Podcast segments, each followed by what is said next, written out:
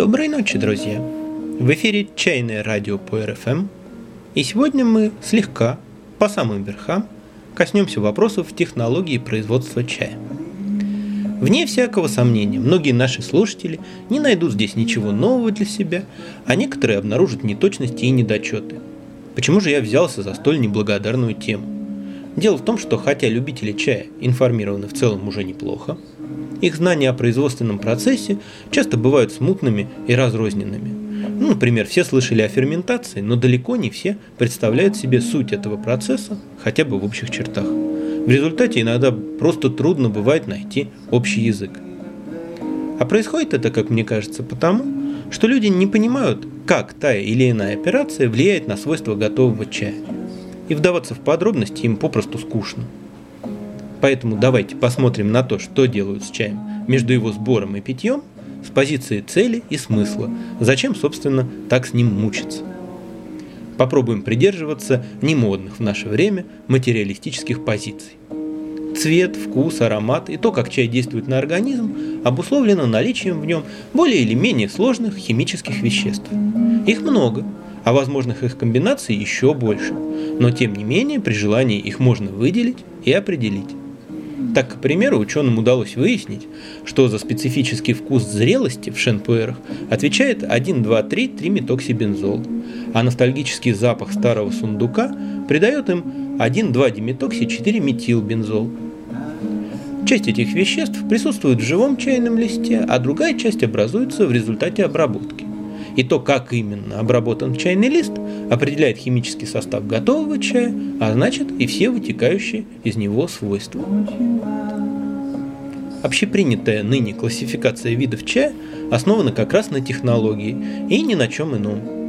Шесть видов чая – белый, зеленый, желтый, улунский, красный и черный – это шесть разных способов обработки чайного листа. Каждый способ включает в себя несколько операций, проводимых в определенной последовательности и при определенных условиях. Теоретически, из одного и того же сырья можно приготовить любой из этих шести видов чая. На практике, конечно, так не делают. Во-первых, свойства разных сортов чайного куста не одинаковы. Одни сорта лучше подходят для производства зеленого чая, другие для улунов, третьи для красного чая. Точно так же, как есть огурцы для консервирования и огурцы салатного назначения. Хотя любой огурец можно и съесть сырьем, и замариновать. А во-вторых, сложно представить себе фабрику, которая способна была бы осуществлять одновременно шесть разных технологических процессов. Правда, в последнее время становятся все более популярны эксперименты, когда, например, из сырья ранее шедшего на улуны делают красный чай. В нашей коллекции таких чаев где-то с десяток – и могу сказать, что это хорошо. Живой чайный лист находится в состоянии динамического равновесия. Он поддерживает постоянство своего состава и структуры, противостоя разрушительной силе энтропии, и еще ухитряется при этом расти и развиваться. Это и есть жизнь. Но с того момента, как он сорван, его состав начинает изменяться, и наша задача либо остановить эти изменения, либо управлять ими. Что это за изменения? Во-первых, это высыхание. Чисто физический процесс. Лист теряет влагу.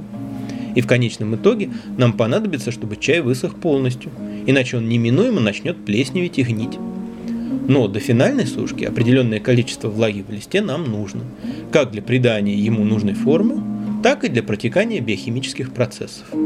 И вот это вторая и самая интересная часть изменений. Основой их является окисление веществ чайного листа кислородом воздуха. Все видели, как темнеет на воздухе срез яблока. Вот это оно и есть. Бесцветные вещества, с химической точки зрения являющиеся полифенолами, окисляясь, превращаются в окрашенные. Но дело не только в цвете. Неокисленные полифенолы терпкие, горькие и вяжущие, а их окисленные формы гораздо вкуснее.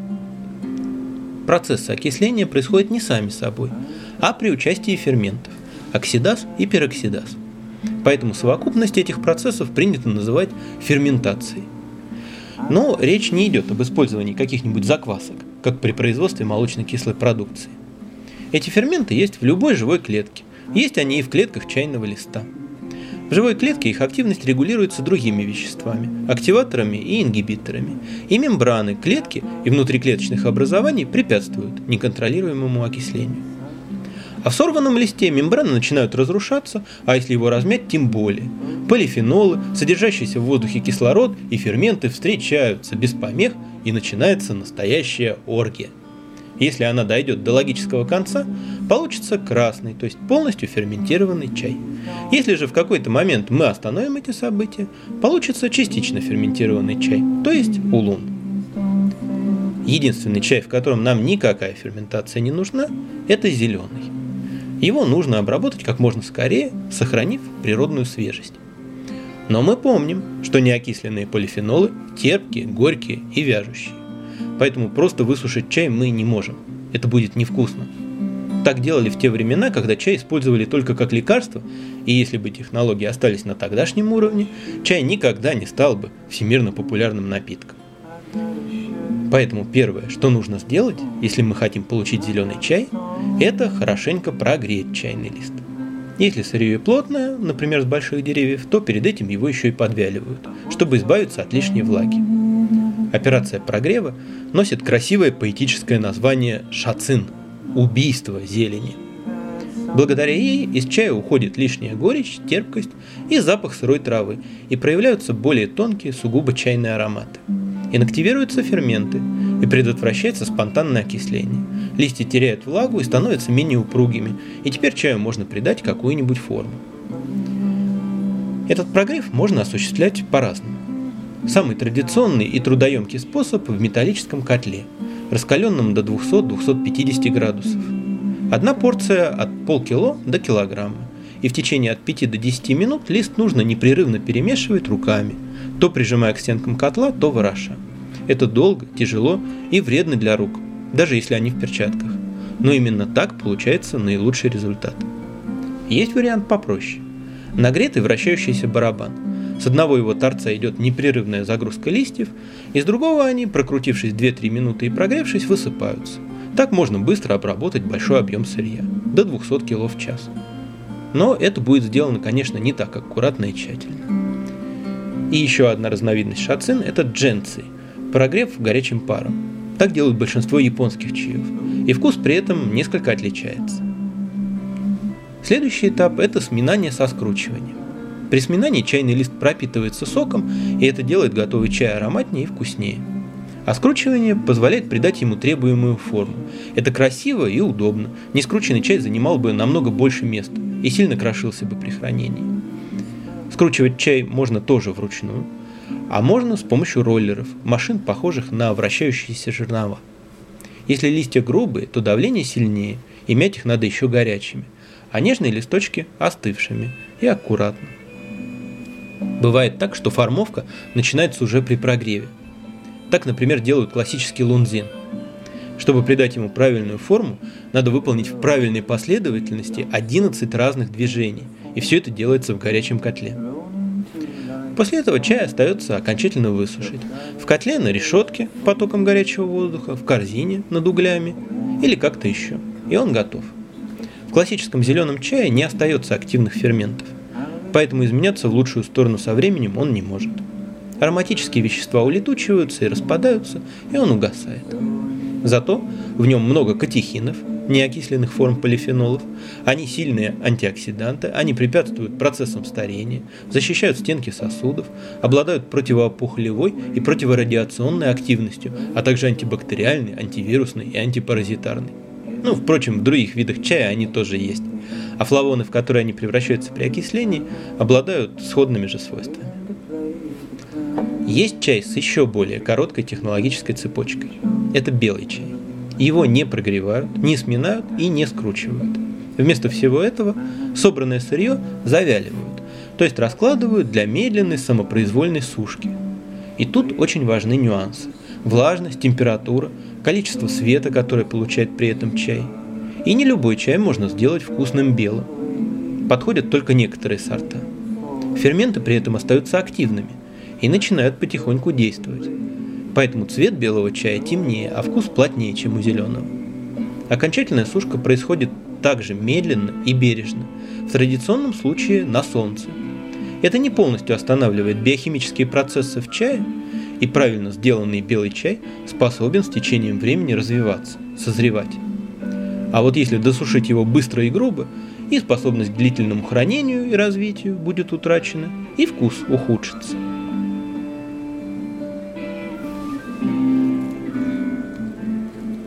Если мы хотим получить ферментированный красный чай, то ферменты нам нужны в рабочем состоянии, пусть вкалывают. Значит, прогревать собранные листья мы не будем.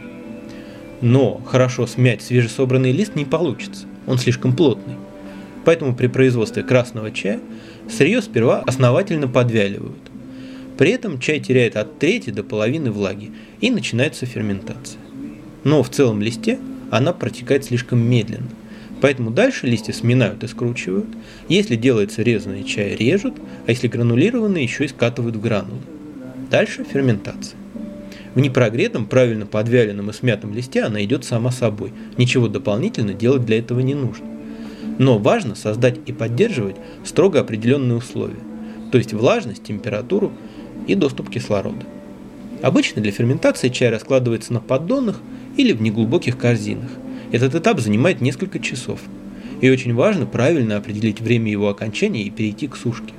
Потому что не до конца ферментированный чай будет иметь недостаточно плотный вкус, а передержанный будет кисловатым и не очень ароматным. Особая сложность заключается тут в том, что сушка мастерских красных чаев, гунфухунов, производится плавно, при не очень высокой температуре. Сначала при 115, а под конец всего лишь при 90 градусах. И ферментация при такой сушке прекращается не сразу. А значит, надо уловить не момент, когда чай будет готов, а момент, когда до готовности останется минут 20. А вот при производстве другого вида красного чая, сяоджуна, перед сушкой есть процедура кратковременного интенсивного прогрева. Он мгновенно останавливает ферментацию и убирает из аромата всю свежесть и проявляет специфический для этого сорта запах. Плюс, если это традиционный вариант, и ферментация, и сушка сопровождаются копчением в дыму сосновых дров. Теперь у внимательных слушателей должен возникнуть вопрос. А почему считается, что красные чаи делать проще и быстрее, чем улуны? Подвялил, помял, подождал не несколько часов, а час-два, высушил. Вот тебе частично ферментированный чай, то есть улун. Но на самом деле все не так просто. В улунах нам требуется не просто частичная, а еще и неравномерная ферментация. Нам надо, чтобы одни части листа окислялись быстрее, а другие медленнее. Именно это дает такую сложную картину, такой сложный и долгий аромат, такой контраст между ароматом и вкусом и такую изменчивость от заварки к заварке. Поэтому сминать лист с самого начала нельзя. В полностью смятом листе ферментация не будет постепенной и неравномерной. Вместо этого слегка подвяленный на солнце лист встряхивают. Края листьев при этом травмируются, и в них ферментация ускоряется а в нетронутых участках отстает. В традиционном, полностью ручном варианте для встряхивания листья кладут на круглый бамбуковый поддон, и мастер плавными, четкими, круговыми движениями заставляет их буквально порхать над поддоном, не рассыпаясь по сторонам. Бывают поддоны покрупнее, с которыми управляются два человека. Движения их должны быть безупречно слаженными. Но можно и упростить задачу, засунуть листья в барабан с электроприводом и покрутить. В промежутках между встряхиваниями чаю дают спокойно полежать, охлаждая его прохладным воздухом, чтобы окисление шло с правильной скоростью. Цикл встряхивания и охлаждения повторяется несколько раз, а затем следует прогрев и сминание со скручиванием, которое также проходит минимум в две стадии, чередующиеся с прогревом. Так, с одной стороны, устраняется лишняя сырая зелень, а с другой чай удерживается от того, чтобы окончательно превратиться в красный. Затем окончательная просушка. Она может быть однократной и легкой, но даже в этом случае весь цикл производства улуна занимает около суток. А если это глубокая прожарка, которая проводится в несколько приемов, в среднем раз в месяц, в промежутках между которыми чай кропотливо сортируется, то готовность его откладывается на полгода, а то и год. В основном поэтому-то и трудно стало встретить в последние годы глубоко прожаренные даньцуны, и даже уишанские улуны позеленели – ведь гораздо проще продать улун свежего урожая уже весной, сопроводив это красивой сказкой про чистый аромат и мягкий вкус, чем корпеть над ним все лето. Не могу не сказать пару слов про такое понятие, как степень ферментации, выраженная в процентах. и про деление улунов на светлые и темные, от которого мы безуспешно пытаемся отучить наших гостей. Действительно, можно взять одно или несколько веществ чайного листа и определить содержание их восстановленных и окисленных форм в свежесобранном листе и в готовом чае. Но те цифры, которые можно встретить на сайтах чайных магазинов, получены не таким методом, а путем экстракции из пальца, которым провели по потолку. Все эти воображаемые 30% тигуанинь и 60% дахунпао как бы отражают интенсивность цвета настоя и вкуса чая. Но эта интенсивность в гораздо большей степени зависит от глубины прожарки, чем от степени окисления полифенолов. А тем, кто спрашивает, светлый это улун или темный, мы можем показать нежно-зеленый цинсян да хунпао и абсолютно черную хейти гуанинь. Ферментации важна не только глубина, но и направление, характер. В белом чае при подвяливании она происходит иначе, чем в красном чае после сминания и иначе, чем при выделке зелени у улунов. Разные условия, разные преобладающие биохимические процессы. И еще более своеобразны они у желтых чаев. Желтые чаи, как и зеленые, прогревают после сбора, но этот прогрев более мягкий и медленный. Котел нагрет всего лишь до 100 градусов. И полукилограммовая порция обрабатывается не 5 минут, а около часа. В результате влаги теряется больше, порядка двух третей, а ферменты остаются целее – а затем чай плотно заворачивают в бумагу и кладут в теплое помещение на несколько дней. Эта стадия называется мэнхуан. И это тоже окисление, но в совершенно других условиях. Кислорода мало, времени много и вместо охлаждения небольшой подогрев. В результате такого томления чай не краснеет, а желтеет. Причем заметно эта желтизна проявляется через несколько месяцев. И чтобы угадать, когда чай надо прекратить томить и высушить, нужно большое искусство. И, наконец, единственный вид чая, в котором слово «ферментация» выступает в привычном значении, это черный. Тут в дело вступают микроорганизмы, бактерии и особенно грибки. Химизм этого процесса совершенно иной. Наряду с окислением здесь развиваются реакции, схожие с брожением. За этим явлением закрепилось название постферментация. Но и тут – не используются какие-либо посторонние закваски, вносимые извне. Микробы-помощники здесь – это обычная микрофлора самого чайного растения и окружающей его среды. Но чтобы они проявили свою активность, требуется влажность, слегка повышенная температура и длительное время. Сортов черного чая много, у каждого свои нюансы, но в общем виде дело обстоит так. Большое количество чайного сырья укладывается в большую кучу и слегка увлажняется. При окислении и брожении выделяется тепло и куча разогревается. Если разогрев недостаточен или если она быстро сохнет, ее укрывают плотной тканью. Если перегревается, ворошат. Периодически всю кучу перебирают, перекладывая с места на место. Так проходит несколько недель. Чтобы поддерживались стабильные условия, чая должно быть много. Для качественного шупуэра, например, требуется минимум тонна, а лучше несколько. Нетрудно понять, что при такой технологии изначальные свойства сырья во многом нивелируются, а то, что происходило с ним до скирдования, вообще не так уж существенно. Чего не скажешь о сушке. Шупуэр, например, сушат тоже медленно, на солнце. Эта стадия может длиться до пары недель, и именно на ней формируются тонкие вкусовые оттенки – ореховые, шоколадные, финиковые. Если эту стадию искусственно ускорить, то запах сырой земли еще не скоро выветрится из готового чая, что и дает пищу для байк о зарывании пуэра в землю. Условно к черным чаям заодно с младшим братом Шу относят и шенпуэр, хотя рамки этой классификации для него тесны. При его производстве сырье подвяливают, затем прогревают в котле, но в чуть более мягком режиме, чем для зеленого чая. Сминание и скручивание, как у зеленого, а высушивание на солнце, как у белого.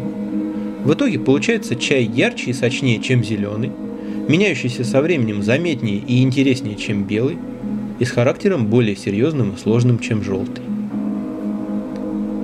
А теперь задумайтесь на секунду, что получается.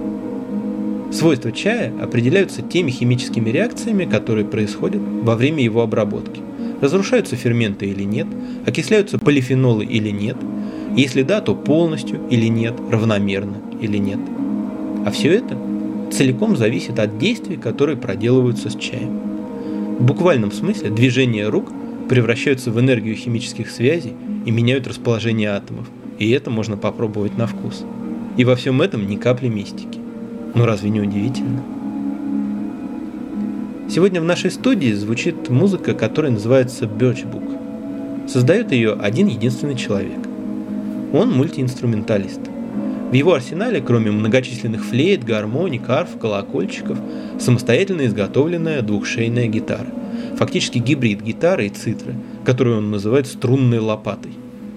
Свою музыку он характеризует так. Естественная кристаллизация творческих и поэтических усилий – возникшее из наслаждения экспериментом. Попытка отразить или исследовать определенные процессы, протекающие в воображении. Средство выживания во все более враждебной среде. Согласитесь, все это можно сказать и о хорошем чае. А напоследок вот вам еще одна старая добрая песенка. И хотя она не о чае, а о вине, на самом деле говорится в ней о том, что движет нами, наполняет и вино, и чай, и все, что мы делаем – и делает это живым. Башня Рован, виноделие. До новых встреч, друзья, и всего вам чайного.